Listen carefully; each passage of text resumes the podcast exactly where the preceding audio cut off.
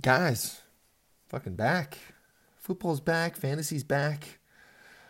Uh, apologize for a little flub there. Had some technical difficulties getting this fucking thing published.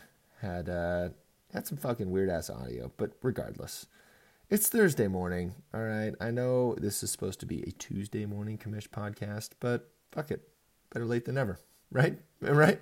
but the NFL's back. I mean, I don't know how you guys feel about it, but it's it's just it's fun watching football. We do we do need it.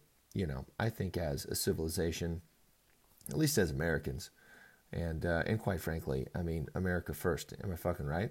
Am I right? Fuck soccer. Fuck European football. Uh, but I don't know. I mean, as much as I love watching football, it is fucking weird looking at the stands no fans. I mean, every time they pan out, it's it's it's awkward. I mean, it really got me thinking. I was like, when was the last time in the history of sports has there ever not been fans? And I'm not talking about like, you know, your high school fucking football game.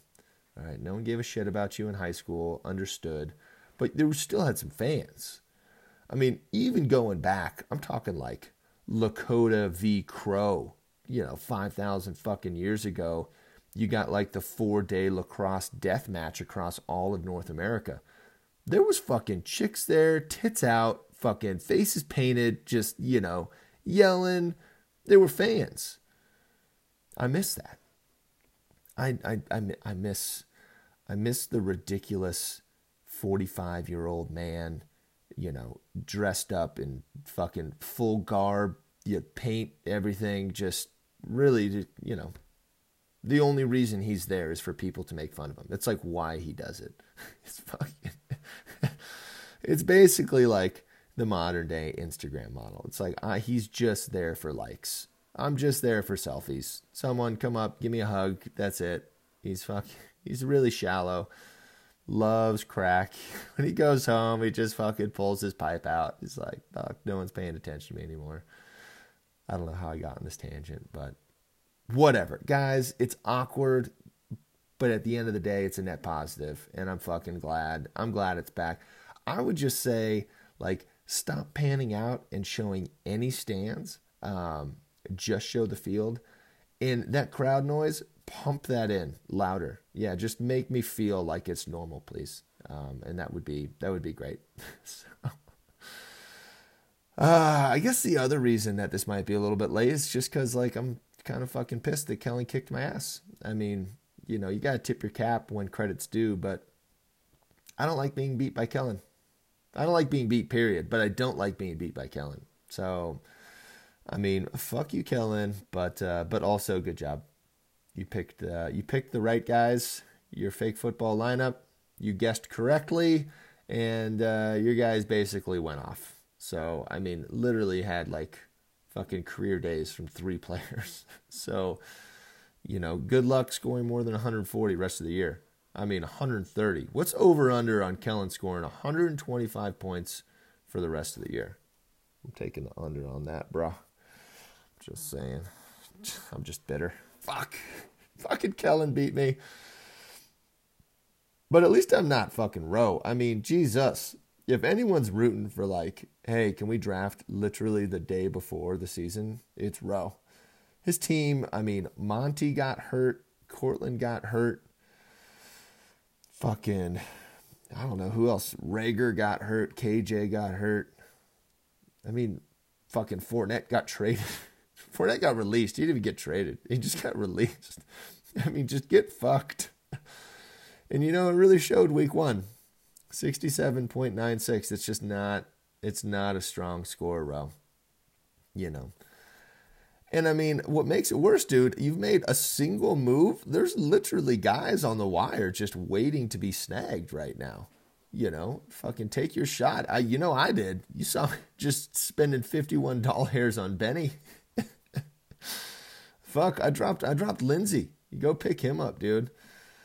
I don't know. I just guys, I just wasn't feeling. There's some there's something about Lindsay's face, you know. It's it's weird because he's like a great guy. He's a fucking competitor, great teammate, a Pro Bowler.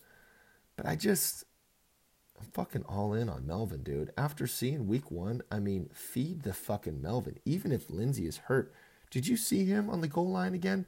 You cannot hand that man the fucking ball on the three yard line.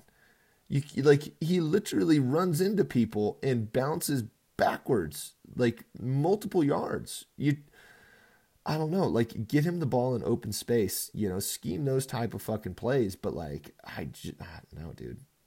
If you're asking him to break tackles, I think that's the wrong directive. Like you're great at juking guys, but I mean, fucking Melvin had at least five or six tough runs where he got hit and dragged the pile like three, four, five extra yards. So obviously, I want them to feed the Melvin. I got the Melvin. I'm all in on the Melvin. Might have picked him a little bit early, but fuck it. I mean, God, we should have won that game. Whatever. Moments of brilliance. Fucking Jeudy looked hot. Fucking happy feet Jeudy.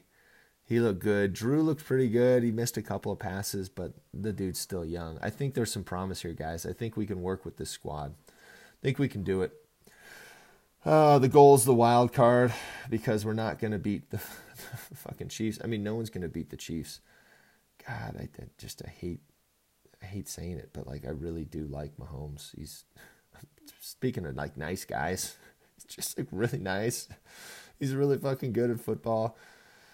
Uh, but whatever. Whatever, dude. Back to fake football. Kellen, you obviously got top points, dude. Good on you. You get fucking, you got some doll hairs in the bank, son. It's always nice to get that out of the way week one. Roe, you are out on Survivor. If you guys don't know, we are playing Survivor this year. So what that means is the lowest point score every week is out. So whoever's lowest in week two besides Roe, Roe's already out they're going to get booted. So after 13 weeks, there'll be one guy left, and uh, they'll get 50 bones. So nothing crazy, but you know, it's a nice pat on the back for not sucking. And then uh, and then we got the bad beat. So the bad beat game of the week was uh, was PJV Long Pants, which was a pretty exciting game, guys.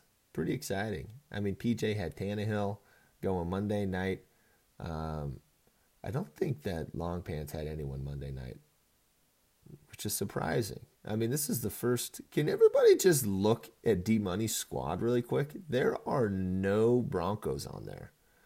What the fuck? We got the old school Broncos, Sanders. You got Lock on the bench. So, all right, there's your homer pick right there. I fucking like it. But, dude, I'm proud of you.